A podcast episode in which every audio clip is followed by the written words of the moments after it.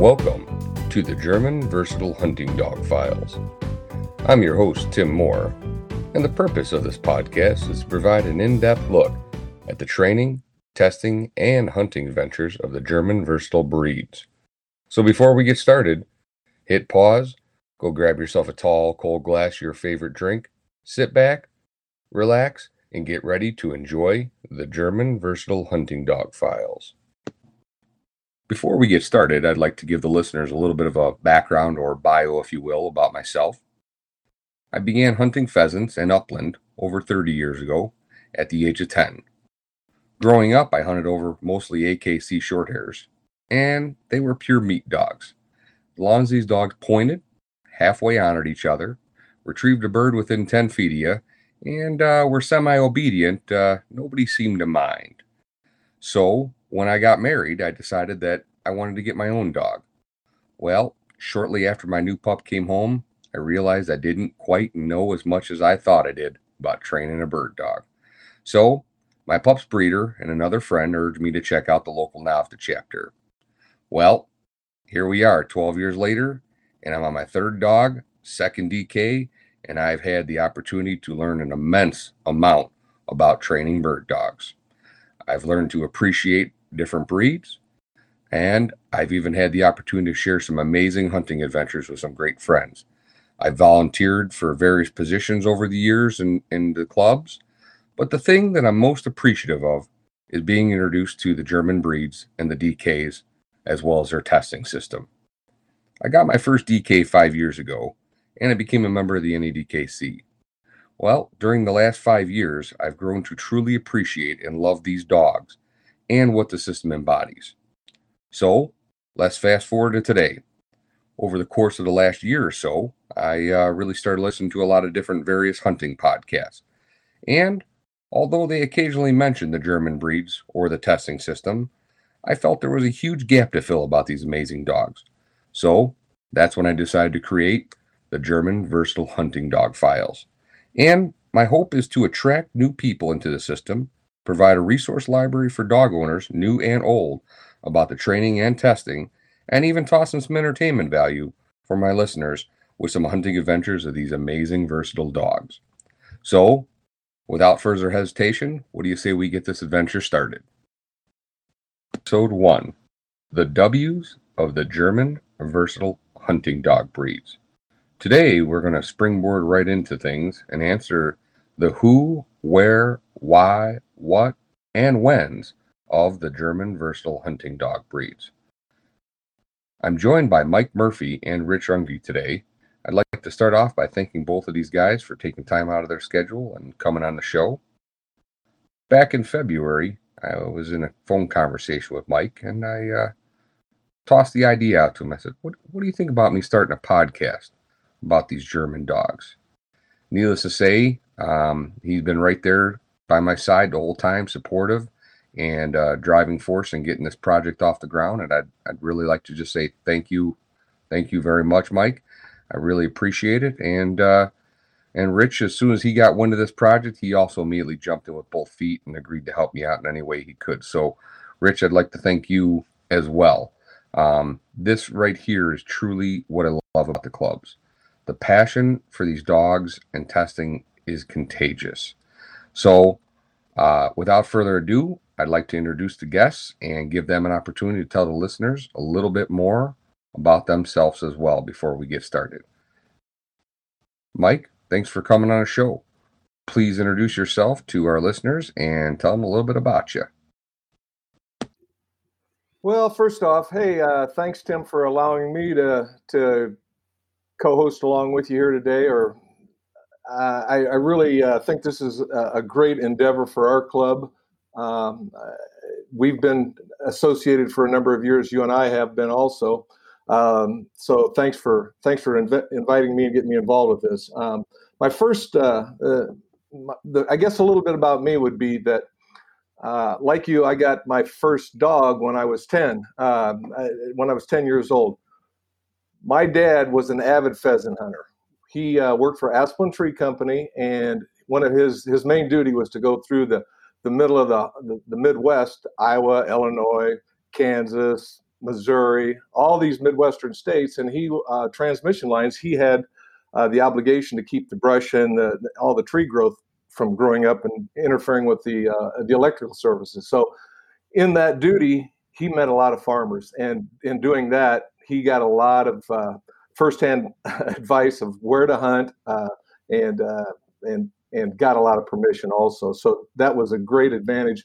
Uh, he started taking me when I was a young man, and we went to a, a, uh, a particular place in Clarence, Iowa. Um, um, back when I was a kid, and and this guy had a dog that this farmer had a beautiful German Shorthair, solid liver German Shorthair, that whenever we came, obviously it was harvest time for the guys in Iowa, so he couldn't go hunting, but he would let my dad take his dog out in the field. So we would go hunting, and the dog was phenomenal. So I got my first taste of bird dogs at a, at a young age. And then when we were one day we were, we were heading home, and the farmer came up and said, "How'd you do?" Dad says, "Yeah, we got our limit today." And uh, so I started putting birds in the back of the truck. He had a camper on the shell in the back of the truck. Put the birds and the guns away, and the dog jumps in the back of the truck.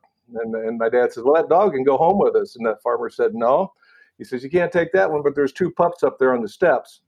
And uh, he said, "If you're if you're interested, you can have one of those pups."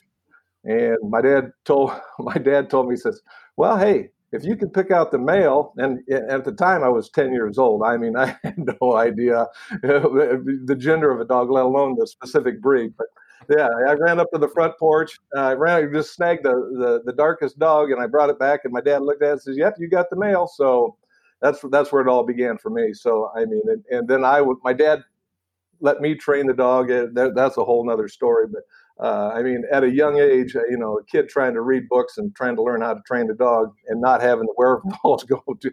I mean, we lived in town, so it wasn't it wasn't the easiest thing, but it was pretty fun. So, uh, yeah. Then I, from there, I've I've been with with German Shorthairs, uh, and, and, then obviously I graduated, or I call it graduating to the to the Deutsch Kurzhaar, and uh, eh, but I've had dogs for probably for the last 50 years of my life, I've been without a dog, maybe a total of six months. You know, I, you, you lose a dog or here or there, and, and, you know, to replace them, I mean, you get some great dogs and you never replace them. But uh, I, I, did some competition hunting for a couple of years. I had some great success with that. Uh, and I started with a half DK doing that. I won the Illinois Upland Championship, the state championship, two years in a row with a with a half DK. And then I decided I really needed to get a full DK. So uh, and from there on, I've been uh, training with a, with the group of guys uh, here in our area um, and running dogs through tests and having a great time. I mean, uh, it's just it's been it's been a wonderful time with these dogs. Um, I've been involved with the NADKC and with the JGHV or the J, in, in, in, testing both in, in the Germans. I, like you, I've been involved with NAVHDA. It's a great group of people. You know, I'm not here to to say that those dogs, because they're not of a German uh, a German pedigree, uh, that you know an AKC dog or an NAVHDA dog is not as good as my dog. That's not what I'm trying to do. So, uh, but I I do feel that you know once people get into the to the uh, the, the dogs with a with a uh, I don't know a, a background, a lineage that, that you can that you can really refer to, uh, you're, you're you become a lot happier pet owner, dog owner. So, yeah, it, I'm gonna I'm gonna let uh, I'm gonna let, let, it go from there because I could talk a long time. So but. sure. Well, uh, you know, Mike definitely uh, definitely appreciate that, and and I'm sure uh, they're going to be getting a little more of you as the episode uh, carries on here too. Uh, we're also joined by Rich Runge. Uh, Rich, thank you also for coming on the show. Uh, you know, I'd like to give you an opportunity to please introduce yourself to our listeners, tell them a little bit about who you are and so forth. All right. Well, I got a I got a little later start, and I'm an upland hunter for about the past 43 years. I was the only one in my family that started with a dog, and and uh, I kept that up uh, with the German short hairs, and then on into the DKs. Um, I've been with the North American Deutsch Kurzhaar Club for the past 25 years.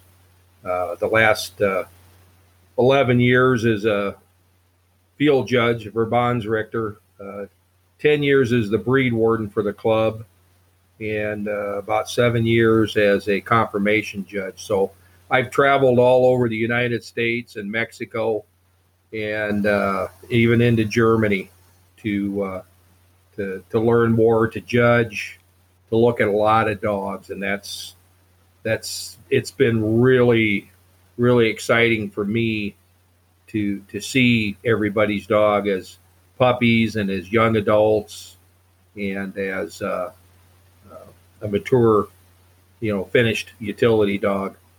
Uh, it's it's been it's been a trip. Uh, I wouldn't. My wife said, uh, you know, why are you getting into this? Why are you spending so much time? I thought you just wanted a good hunting dog. And I said, honey, this is how you get a good hunting dog. So, cheapest part of the dog is buying the dog, right? yeah, it is the cheapest part. After that, it just lots of time and lots of money. I had a lot of guys say, "Boy, I you know I've guided with my dogs," and they say, "Boy, I want a dog just like that." And I tell them, "Boy, I hope you got a lot of money and a lot of time." Mm-hmm. So, right, right. this is true. This is true. So, but you know, and and and that's you know that's an interesting point. You know, you don't have to. You know, you're going to get out of it what you put into it. So, but uh, exactly. Yeah. Well, thank you, Rich. Definitely appreciate you being on the show with us today. Um, you know, without further ado, guys, kind of let's jump into some of the context. And uh, you know, again, just as our, our title uh, reads, the the who, what, where, uh, uh, when and why of the German versatile hunting dog. So I'm going to try and uh, get get us kicked off a little bit and talk about who these dogs are, and uh, you know, and, and these dogs that we're talking about, and we mentioned earlier under the JGHV system or the DKV system, and which is the and if, if I butcher this a little bit, I apologize. My German is not uh, not perfect uh, uh, or or good even for that matter. But the uh, the Jager Gebratzen Hunden Verband or the uh, the uh, Deutsch Kurzhaar Verband are the two clubs that we'll really be focused on talking a lot about. But you know, do, do one of you guys want to talk to us and tell us about who these dogs are and a little bit of history and so forth? Murph, you want to start? You want me to? Go ahead, Rich. Uh, you you uh, you sound like you've done a lot of homework today. So I, I, mean. I have. I just wanted to try to be as accurate as possible. Uh, most the most recognizable dogs that we see uh, here in the United States are, you know, first of all the DK, Deutsch Kurzhaar. There's the Deutsch Drahthaar, uh, Poodle Pointers, Deutsch Longhaars, uh, Kleiner Munsterlander, Munsterlander which is the smaller of the uh, two Munsterlanders. Um, Weimaraners, the larger Munsterlander. Those are the dogs that we that we recognize over here a lot. The JGHV or Jakob Jacobratsen Verband is uh, has about 44 plus or minus of the continental pointing breeds uh, all throughout Europe. Um, you talk about not wanting to murder names. I, I, I looked at this list and I was like, wow. but I mean, they, they recognize uh, all the setters, you know, the Gordons, you know, the, the English setters, the red and white setters, the red setters, mm-hmm. you know, um, English pointers, you know, that kind of, that kind of thing. There, there, there's more, uh, I'll mention the, the Deutsch Stückelhauer, uh, mm-hmm. only because this is, uh, one of the dogs that make up uh, the Deutsch Drahthaar. Mm-hmm. Uh, mm-hmm. Uh, in Germany, the Deutsch Drahthaar is the most popular breed, but it's one of of all the breeds that I just mentioned. It's it's one of the newer ones, and it's been around over hundred years. So, I mean, the breeds that I mentioned all started in the in the mid to latter 1800s you know, and I don't want to get off. Uh, sure, sure. And, and to, you know, we kind of touched into who, you know, when we're looking at who these dogs are, we've kind of touched into, you know, uh, what breeds are encompassed in there. You mentioned a lot of them and, and kind of uh, slammed that one home. Um, you know, but when we were, I think what I was asking more so, uh, Murph, maybe you want to tag in on this. You know, when we look at like who the dogs are, as far as like the the versatile, uh, the versatility end of them, you know, why were these dogs? And again i don't want to get too far into we're going to the next question there but the who who are these dogs? What are the versatile dogs in germany? And why why do these dogs exist and so forth? So well the the history as i see it is and and just like you and rich i've had conversations with a lot of our german friends that come over here to actually judge our dogs. Um, they'll explain why the testing, how it developed, uh, you know, I mean, for what reasons and, and why we developed these dogs, um, why there's only one command. When you send a dog on a task, why you can't give repetitive commands. I mean, uh, and and I guess the whole who thing is is you know is it, it, it all revolves around why they were why they were developed. You know, I mean, we talked uh, before this conversation. I don't want to be repetitive about anything here. So uh, sometimes, as as we talk about things on this on this podcast, it's stuff that we've talked about before. But it's you know, I mean, the dogs. As far as testing the dogs, uh, that's the reason that the Germans needed a dog that could do so many different things. To this day, these dogs in Germany, it's not like hunting is not in Germany or in a lot of the European countries like it is in America. In America, you can go to Walmart, get yourself your hunting license, and if you're younger than me, you're required to have a, uh, I think, some education behind that. But uh, it's, mm-hmm. it's, a very short course. In Germany, there's uh, all kinds of different prerequisites before you can even acquire a hunting license, and then you have to have your own place to hunt, which you are responsible to keep all the game off of. So these dogs have been developed to, I mean, for for several different things. I mean, they one dog doesn't just, uh, you know, it it doesn't just do a solitary uh, task. Uh, your dog is expected to do it all. So I mean, and we're talking about water work, forest work, and field work. Everything that falls in those three gamuts. And then mm-hmm. the, the Germans also use them for protection. So uh, I mean, I don't know that it's that way anymore, but as far as the versatility of the dogs, the Who is, you know, they're the dogs that have been developed over literally hundreds of years. Some of the breeds are much older. They're all European dogs, but the German dogs have the notoriety, you know, like the Klein Munsterlanders, the, they're from Germany, the, the Drahtauers, the, the, the Kurzauers. So, I mean, the, the, from what I've read and, and the history that I've followed, and I'm not a great historian, but as the the Kurzauers came out, they were they were developed and said, okay, these dogs are going to be the German short-haired pointing and retrieving dogs. Because so then they to drop the retrieving name off of it. Now, as you know it, today we've dropped off the pointer. As if you look at your NAVHDA pedigrees, they're German short-haired pointers. But if you look at our our German registry, it's just a Deutsch Kurzauer or a German short hair because they don't want to just narrow it down to a pointer. These dogs are who they are is everything. They do all all facets. They do uh, blood tracking. They do the pointing, the retrieving, the water work, the, the you know everything that that uh, an American sportsman wants. You're going to get out of this dog. I mean, I, and and I'm not just talking about the the Kurzauer. I'm talking about a lot of these breeds. And as as you guys know, I've seen a lot just like you guys. I really enjoy going to the tests, watching the dogs, and and uh, and and I, I am I'm, I'm passionate about the the, the Kurzauers, but the Drahtauers, the Munsterlanders, they all bring they all bring good traits to the table. I mean, all these all the dogs that Rich mentioned. So. Uh, I don't know. I, I hope that kind of you know puts a little bit of extra emphasis on it, but Yep, absolutely, absolutely, and that's kind of where you know we were talking about.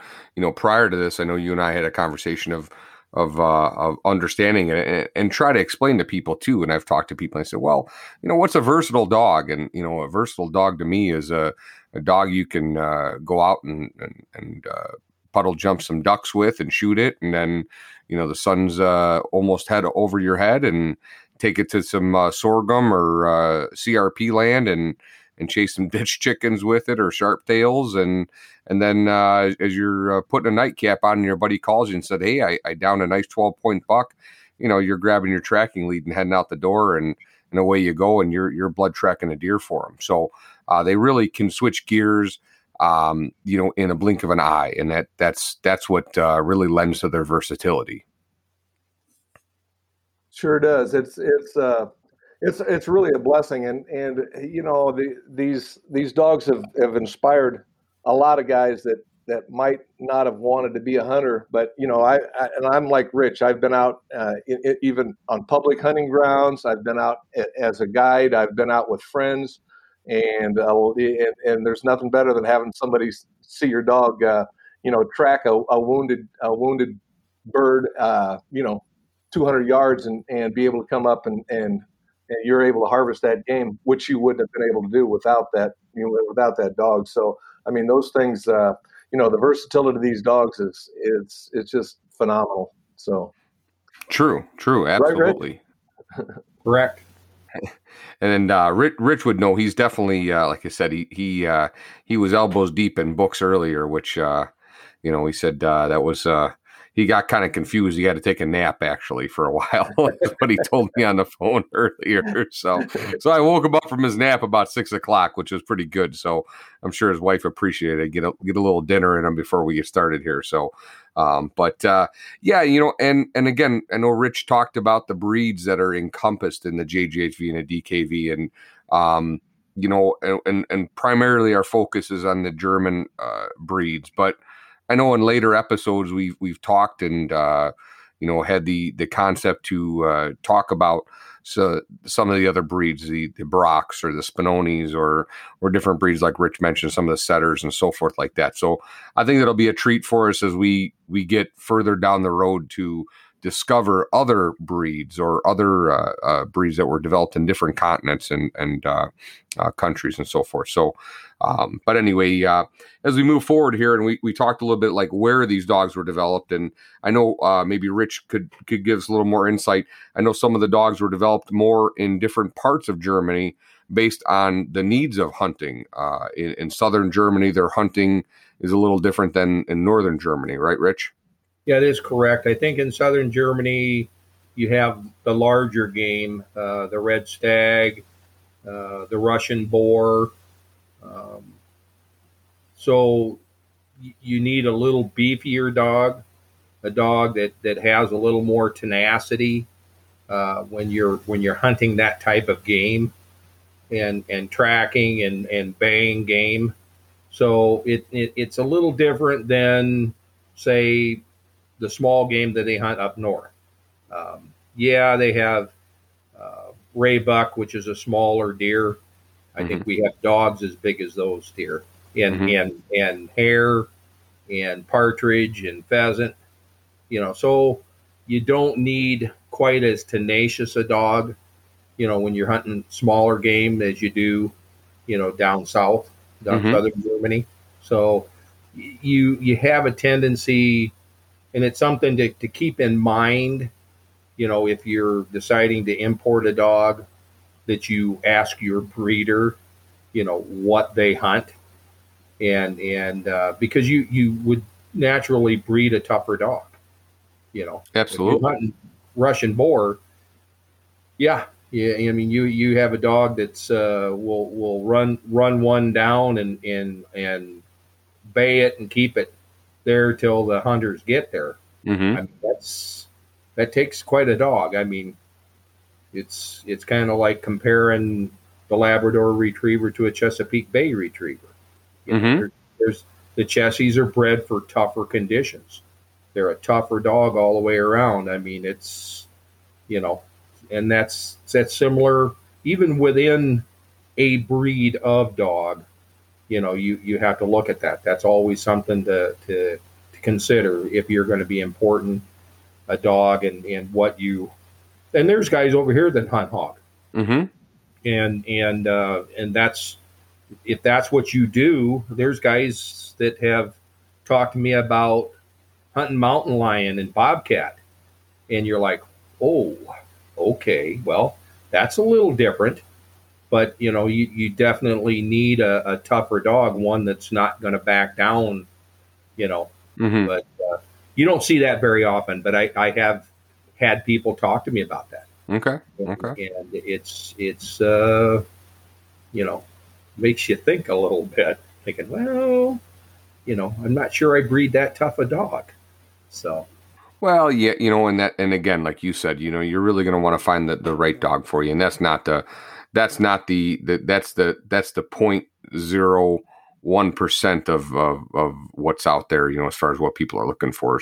You know, everybody wants to uh, you know talk more about the uh, what you know when they look for an upland dog or what we hunt in America. I should say mostly upland and some rabbit and stuff like that. And uh, you know waterfowl and waterfowl as well too, right? I know there's there's a lot of guys, and uh, hopefully uh, uh one of our uh, upcoming uh, guests. Uh, I'll leave nameless at this point because I haven't got a confirmation from him yet. But hopefully he'll be on here and he'll be able to talk more about his adventures with the waterfowl with his dog. So um, he does does a lot of waterfowl well, hunt with him. So we, we talked about blood tracking sure a couple of times. Yeah, blood tracking's a, a, a new thing uh, we've we've got a lot of states now that are adopting it, mm-hmm. and I think it's a it, I think it's a great thing because you know the whole idea about using a versatile dog is to conserve game. Sure. So you're not killing game and leaving it a field. You know, so if we if you have a dog that you can, you know, uh, get up in the morning like you said and wait out and shoot some ducks, uh, you know, sitting on a muskrat hut come back to the edge of the water and pack your waders up on your backpack and and hunt pheasant and, and grouse all the way back to your car and blood track later on that night. Mm-hmm. What else could you ask for? Absolutely. Absolutely.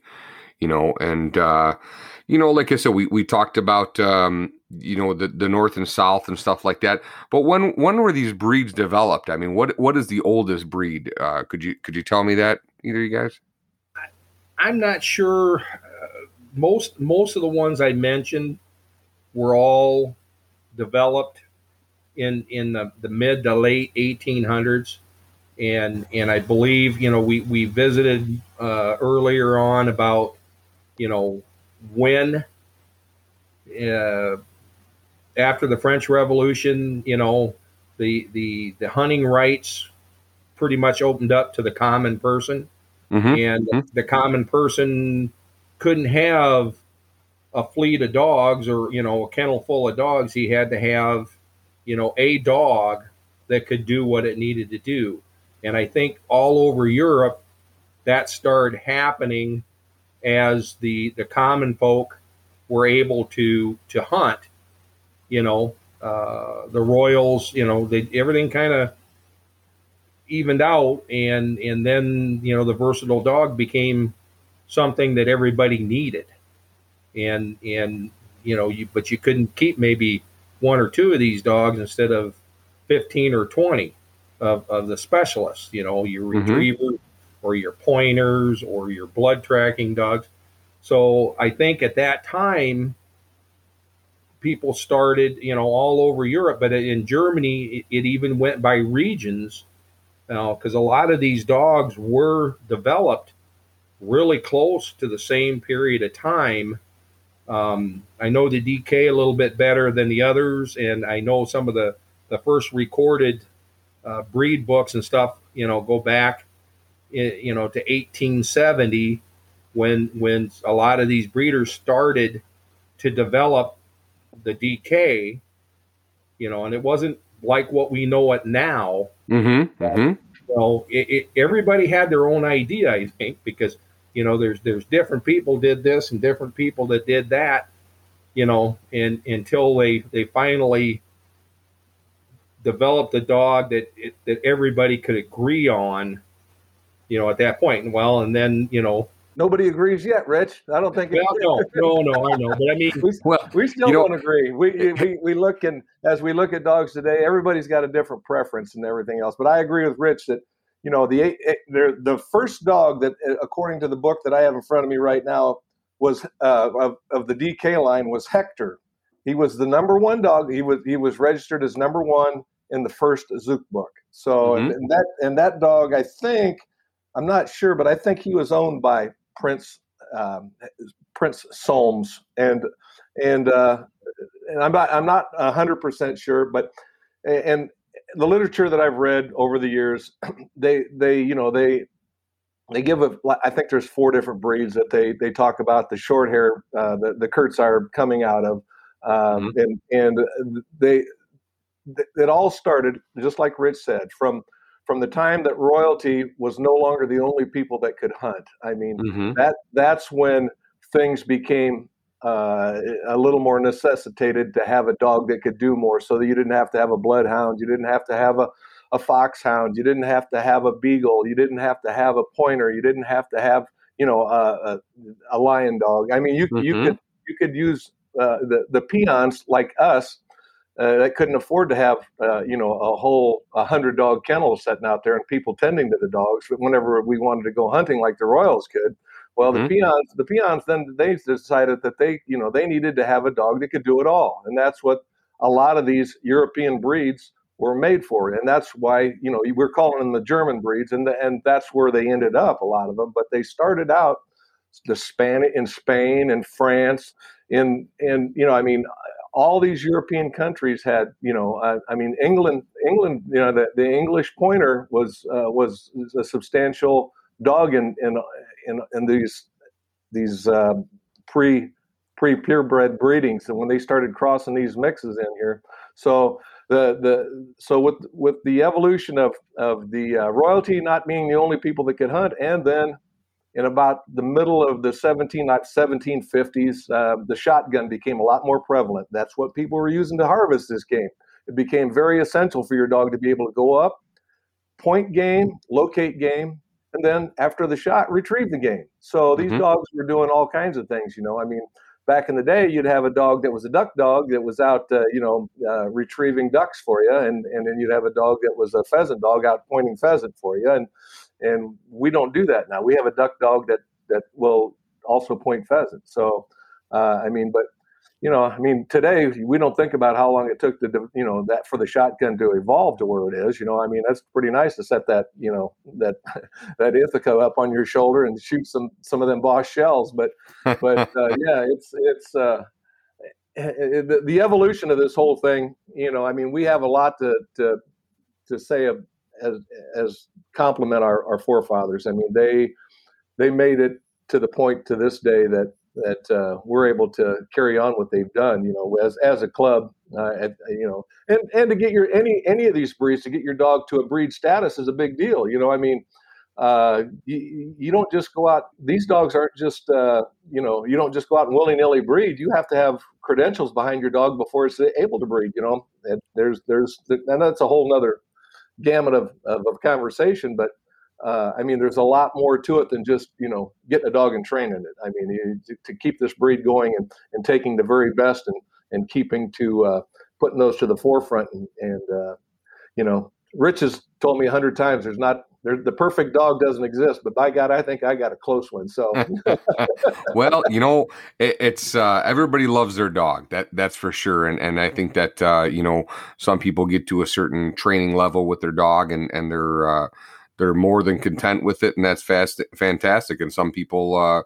You know, want to go to the next level or do different things, and and like we talked about, you know, and you mentioned, uh, um, you know, the, the history and the background on them, and I think that's one thing that uh, is extremely attractive about these dogs and, and the breeds themselves is, you know, for example, and I, and I don't want to keep falling back to the DK, but it's something I'm very familiar with and I can I can you know relate.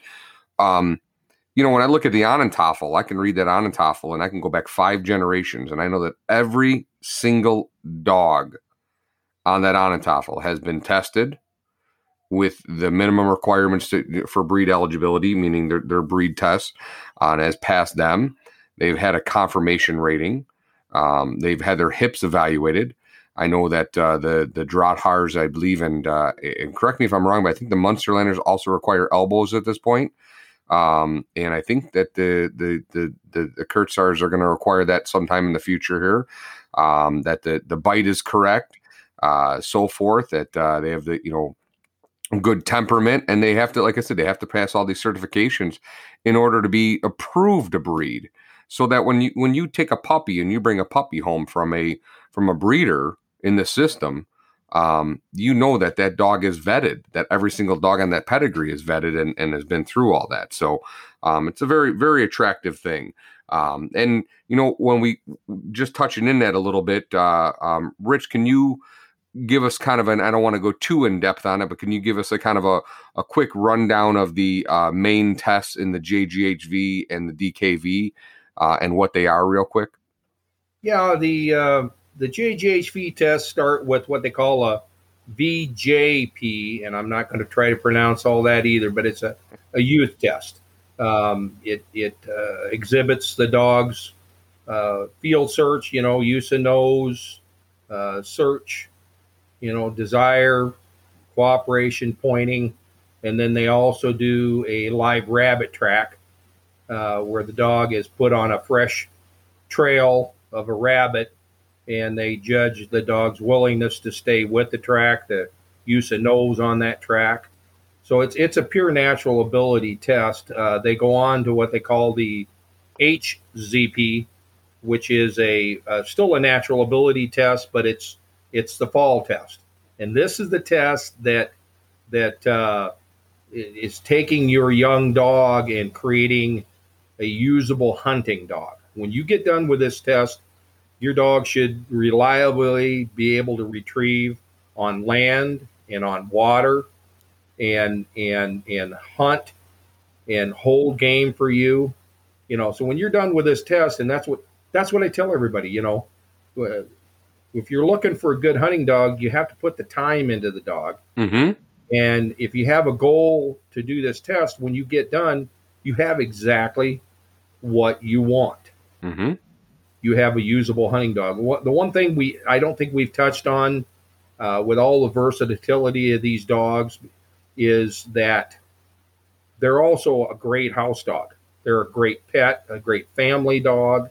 Um, Unless you got a puppy crying in the background like I do over there. I don't know if you guys can hear that. So yeah, that's all part see of the, she's probably probably not enjoying her kennel time right now, but that's yeah. okay. Well, that's they, You know. they all have to be great broke. I mean, that's a good thing. the other dog got one more piece of kibble than she did or something. or, you know. Exactly. So um, the DKs, uh, it's it's basically a similar uh, spring test, uh, maybe without the rabbit track, uh, because our dogs are are field dogs. They're they're um, before the gun.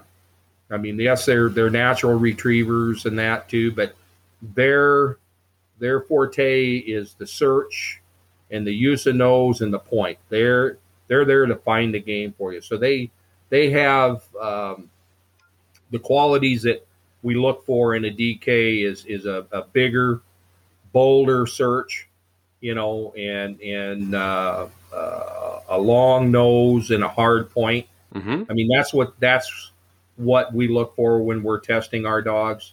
You know, the fall test again is is a lot of retrieving on the land and water. Um, when you get done with this dog, you can hunt it. You should be able to approach your dog and the dog hold long enough for you to get into decent gun range to harvest the bird. And then the dog would, would naturally go pick it up and retrieve it to hand. Okay. So, you know, there are further tests in the JGHV that aren't breed tests. Uh, the VGP is a master utility test, which, again, when you reach that level, even training to that level, you have a different dog.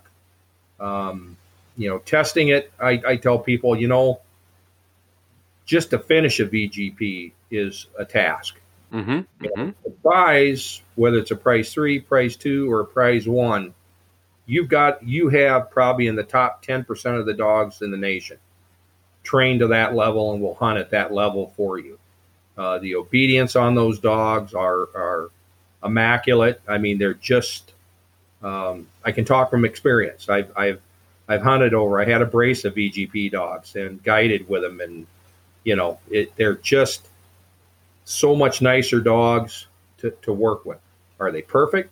No, um, but they're they're just you know um, the the uh, DKV has a uh, IKP International Kurzhaar Prüfung, which is a, a step above a Solms. Um, the the Kleemann, the KS that everybody covets, Kurzhaar Sieger, that's the creme de la creme. That's the cherry on top of the whipped cream. I mean, even to get there, you have so many tests that you have to to qualify for. hmm You have to be Derby one, Solms or AZP one, Mm-hmm. VGP one. You either do a blood 20 hour blood track or you do a VBR, which is a, another Jakobratsen test on the wounded hare. hmm And, and Rich, you- you- uh, I just want to interject that I, I think you kind of glanced over it, but the the VJP and the HZP, and which are JGHV tests, and the Derby and the Solms are all in the f- first breed year of the dog. You can't just breed. You can't just run those tests anytime you want. Nope. You have to run those tests in, in during that first year, and then uh, the DKV has the AZP test, which is uh, similar to the SOLMS, only more stringently judged, I think. And that you can do for a dog that couldn't get through the SOLMS. But uh, those there, there's a time there's a time issue for those. So uh, I mean, it kind of shows you the development of those dogs and how quickly they develop because if you're going to do it in the first breed year, or if you're mandated to do it in the first breed year, you're you have to do it. Doesn't you know? Mm-hmm. I mean, it doesn't it doesn't give you much flexibility to say, well, I'll just do it next year. I, you know, it's not like a NAVHDA utility test that you can go a time and time again. It's it's a test that has to be done in a you know in in the time frame set up. So I think that's an important thing to to kind of mention. So I just I and, and you only get two shots at each test. Correct. Right. Right. So oh. that's that's important. You don't you can't just keep retesting the dog till you pass. You get mm-hmm. two opportunities at VJP, two opportunities at Derby, two opportunities at SOLMS, two at HZP, two at VGP, you know, uh, two at AZP. Correct. A- AZP, if, if I'm not mistaken, from what I understand, was really developed for either a, a female that was in season and unable to perform uh, the test or a dog injured um, or a dog that was uh, just not matured, you know, at that given time to complete the test. So late, uh, late puppies, you get mm-hmm. temper puppies that, you know, by the time they get ready to run a SOLMS test, they're, you know, a year or less. Um, that's tough. Sure, you know, sure. Really tough on a young dog, and some dogs can't take the pressure. So sure, and and then you talked about the breed years. Just a, a quick clarification for them. So so our breed year uh, is is October to the end of September, October one to the end of yes. September. So so given um you know the the situation, a dog that's born at the end of September, like Rich talked about, would be required to run these tests the following spring and fall which that dog would be very young at that point. So you're talking a dog that's approximately seven months oldish to run uh, a VJP, which is not out of the question. But again, depending on the area of the country you live in and the snow cover and the opportunity to get out there and expose the dog early on. I mean, you have a dog that's Octoberish, you know, born er, eh, in September, you're not going to get a chance to hunt that dog. The dog's not really going to have much hunting experience in. Where a dog that's born in December or January is in the next breed year now, and obviously you're going to get a whole season underneath that dog to hunt it and get it out and more exposure and stuff like that.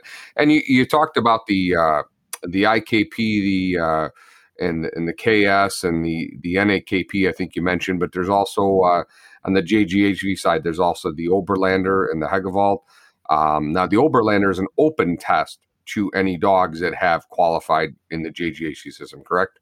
It, it, it is but it's, it's still just an HZP. Correct. Yeah. It's a, it's a, it's a uh, HZP. Both Hegewald and and the Overlander are both HZPs. They're right. Not, isn't isn't the Hegewald isn't that only allowed for uh, DDs? Correct.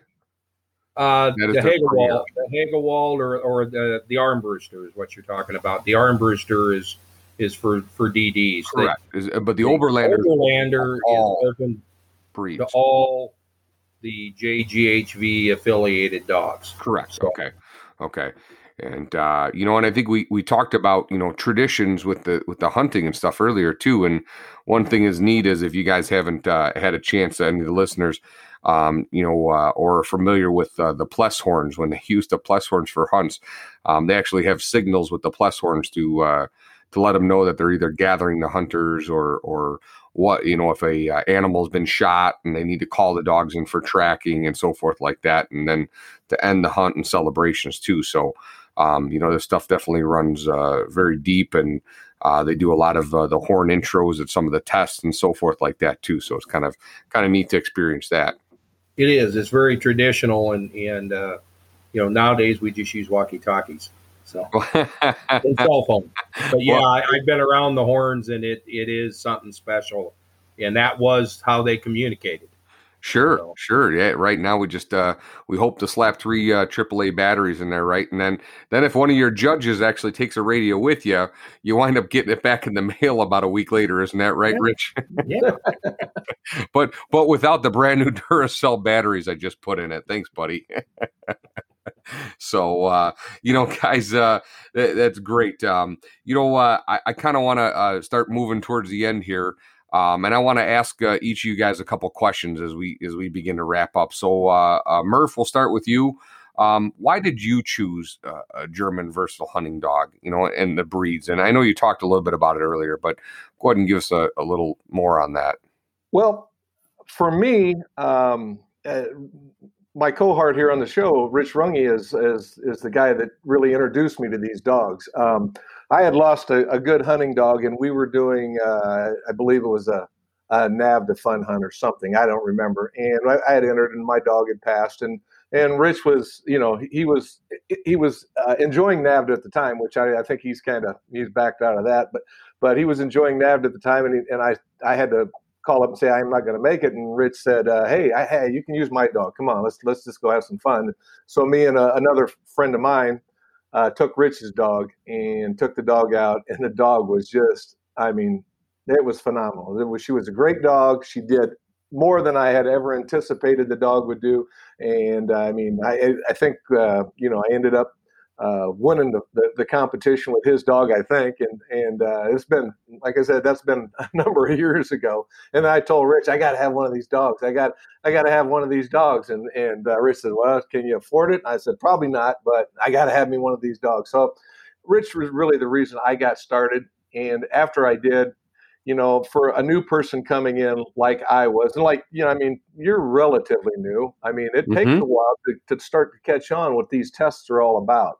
I mean, you can go to NAVHDA and you can catch on pretty quick. But if you start talking about an HZP and a SOLMS test and a BTR and, and all these, you know, different different fashions of tests, you, you get lost real quick. So you got to have somebody that can help you out. And I, I was lucky enough to have Rich. He's uh, he's been a you know a mainstay in, in our area as far as and he's kind of uh, evolved to this guy that wants to produce enough puppies for his group of people uh, he's not trying to sell dogs. He's not trying to, you know, uh, to to make a living selling dogs. Uh, he breeds when he wants a dog, and if he's got extra dogs, he wants to put them where he can get to them. And and I, I was so intrigued by that. I've, I've tried to follow that to some degree, although I don't mind making a buck or two if I can to try to offset some of the costs. But but for the most part, uh, it, it's because I was introduced to them. And if you've got a friend, you know, I mean, I, I, can't say enough about the clubs,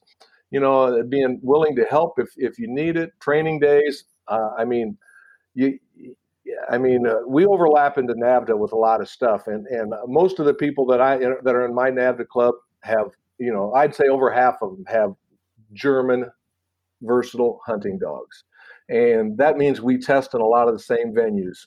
And I think it's that way nationwide that if, if you're in NAVHDA, you're going to know somebody that's got a dog that's going to test in the German system. And if you're in the German system, you're going to know guys that are in the German system that are also testing in NAVHDA. And I cross over and do both. So, but yeah, my choice was pretty easy. I'd had short hairs all my life. This Kurzhaar is supposed to be a better dog. And so far, I've not been disappointed. So I guess, I guess you know, uh, trying to to wrap it up quick enough. But yeah, I've had some great dogs, and and uh, and uh, the Kurzhaars are right at the top of the list. So take it from there. Awesome, awesome, Rich, and for you, sir. Well, I was the only bird hunter in my family, and when I was looking for the dogs, I you know I had read all the old books. I was a big Irish setter fan, but then I come to realize that you know all that hair was going to create a problem with you know our our area the uh, the, the briars and uh, the uh, cockleburs and burdocks and so I, I was I, I, had to kind of step back from old big red book and in in Irish red and I had to I had to really look at uh, a dog that was going to work for me. And and I needed that wash and wear dog that one that you know you could brush off and the dog could keep hunting. He had a harsh enough coat to to handle the cold and the water. Um, so I, I, I really end up settling on the German short hair. And and when I started out, I was 19 years old with my first one, and and uh, training all on my own and figuring that out. But uh, you know, as as the farther I got into it, I realized that you know that there there were better dogs out there And then I think what happened to me is I one of my dogs had uh, hip dysplasia, and I was really bummed out. And I had uh, found out that that was you know fairly rampant in in the German Shorthair at the time over here, and I was that was bummed out because I really thought I had the right dog, and then somebody said, "Well, have you tried a DK?" And I said, "What's a DK?" And they they explained to me it was the German bred German Shorthair and everything that the dog had to do to qualify to breed. And I'm like, voila, I found my better built German Shorthair. And I've been with them ever since. And uh, I've never looked back. Um, you know, I, I've judged a, a, lot of the German breeds, and and there there's tons of them out there that are great dogs. But for me, I like my wash and wear dog. At the end of the day, I take my gloves and I run it down his back, and all the burrs come off, and I don't have to comb their beards out. And you know, and the one thing that got me, one of the guys said, just just take this big jar of Vaseline and just grease that. I uh, grease my Irish setter up, and I looked at him. I says, "You got to be nuts." and that was it. I that's why I you know I got my wash and wear dog. No, you know Vaseline and my dog. Nice, very nice, very nice. Hey Murph, go ahead and uh, do do everybody a favor and our listeners a favor, and uh, I want you to share your best hunting story with us uh, of of your uh, German versatile hunting dogs here. well, man, I don't know that I have a best, but I've got a ton of good ones. I mean, I I, I don't know.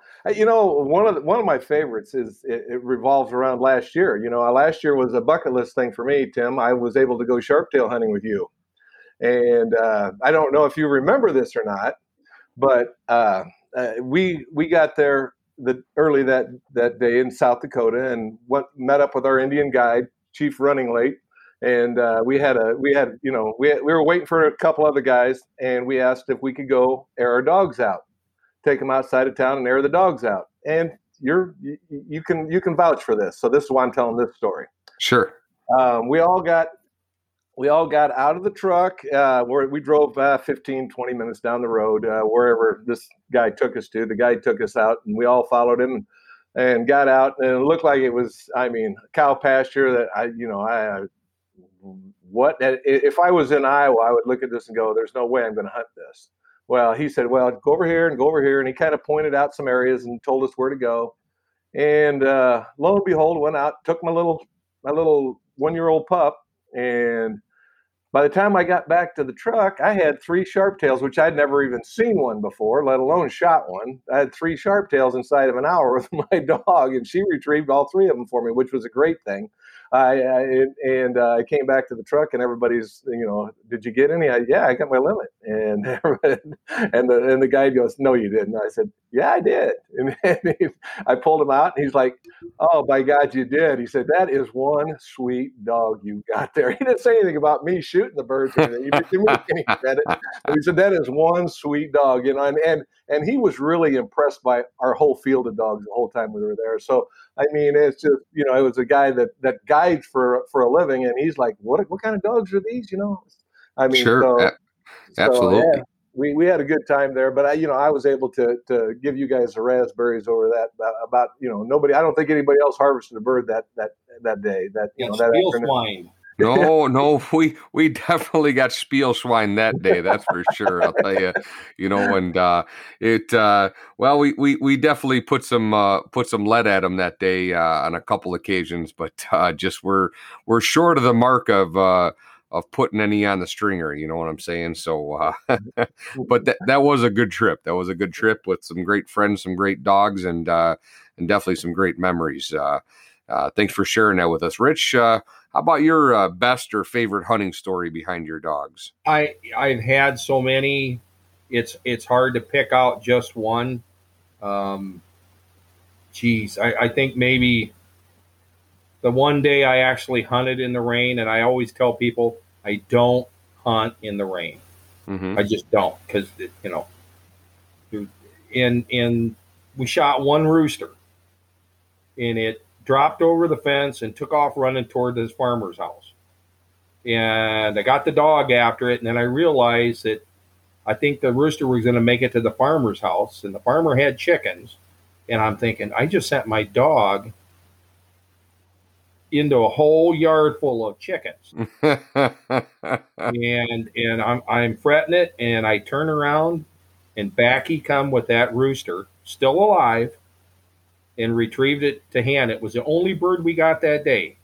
We got soaking wet, and to that day I've never hunted in the rain. But that was that was just one of many many uh, times that we've been out and and and hunted. Uh, Murph and I have hunted a lot together, and and off and on, and a couple other of our groups around here.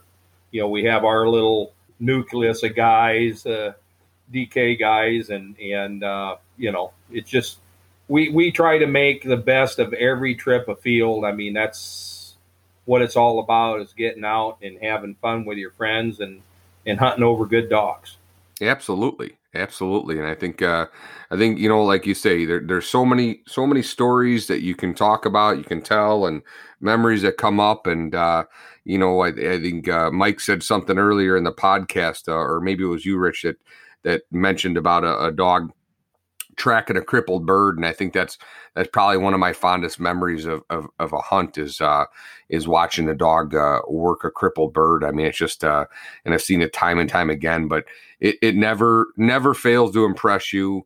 You know, you you wing a bird or you knock it down, and and this bird is is uh, is hunkered down, and these dogs' noses just track it and and find it and point it again, and again, it's just uh, every single time it's uh your your heart kind of flutters every time you hear them wings flap come up and uh, somebody yells rooster or sharpie or chicken or or whatever it is or porcupine for that matter your heart flutters a little bit you know. So we we did actually uh, murph talked about that trip we were on last year and uh of the second seven porcupines we ran into, four of them were pointed. So um, just uh, shows you the true versatility, or maybe story, Tim. Tim, what, what's give? Come on, uh, you've uh, you've prided us for our stories. Now let's let's let's hear a little. Give me a give me a good memory for you with that. Grant Grant's been a great dog. I, I've hunted over him, and I know he's got more capabilities than you've put than you put forth on the table today. So yeah, let's hear something I, from your side. I, I, do appreciate that, and I think uh, uh, probably uh, one of the uh, the the fondest memories I, I have with him is uh, like you said, uh, just being out there and and seeing him. We were out west last year and watching him be able to adapt to different terrain. we were 15 minutes into the hunt. The dog had never hunted any pasture land like that before. Um, you know, and and and here we are, and he's pointing a sharp tail 15 minutes into the hunt. So uh, it was pretty amazing. Unfortunately, uh, and I still blame it on the fact that I was shooting a new gun, but uh, I put two at it and behind it on both shots, and uh, it wasn't my fault. And uh, the dog dog stood there and looked back at me like, "Seriously, what just happened there? Because you just drug me in a car for 15 hours and you missed." So, um, but, uh, but yeah, I think I. What's that? I said that was that was an adventure. That was that was uh, purely an adventure. That was that was a good time. I, I mean, uh, and yeah, I'm gonna, I'm gonna leave it at that. You know, I seven hundred and thirty eight dollars later after a snake bite. You know, I'm I'm back and my dog's ready to go. At 24 hours later, she's ready to go hunting again after a snake bite. So yeah, they are they're resilient they're stoic is, is, a good way to put it you know these dogs they, they don't quit you know and, and that's all hunting dogs it's not just not just these breeds so anybody out there that that has hunting dogs that has, has hunted behind them their entire life where you know uh, it's a testament to these dogs and what they do for us and and and every time that they uh, come off that tailgate and uh, hit the fields for us so uh, it's definitely um, definitely appreciative uh, i think that's probably my favorite thing now is you know growing up I always cared about setting my bag limits and hitting them. Um, and, and, as I get older now, I just enjoy watching the dogs more than I uh, uh, have bag limits. Unless I'm hunting with the Spiel swine, of course. Then then that's a whole other story. So, and for for the listeners who haven't caught on to that yet, that that that is the name of uh, uh Mike Murphy's kennel is Vom Spielswine. So, um, and, and Mike, would you like to translate what that means exactly?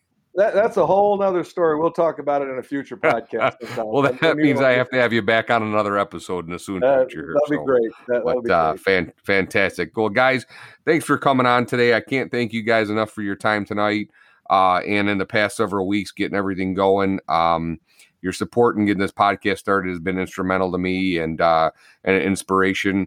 I hope all our listeners out there have enjoyed the pilot episode of the German Versatile Hunting Dog Files, and uh, that we've answered a few questions uh, for you about these dogs. Um, you know, on the next episode, we'll be taking a little bit more of an in-depth look into the JGHV and the DKV system, uh, and talking more about the various tests in each system uh, and the components of them. Uh, we won't go too far in depth on those because they'll be all broken down into uh, some of the slated episodes upcoming as we break into the spring test and talk to some of the judges on how they're evaluated and so forth like that. But I definitely hope everybody enjoyed the, the show tonight and that I hope you'll take a minute and uh, like us on Facebook and uh, click the subscribe button on uh, on your podcast player there and listen to us in the future. Uh, until then, happy hunting, guys, and thanks a lot, guys. Have a good evening. Stop.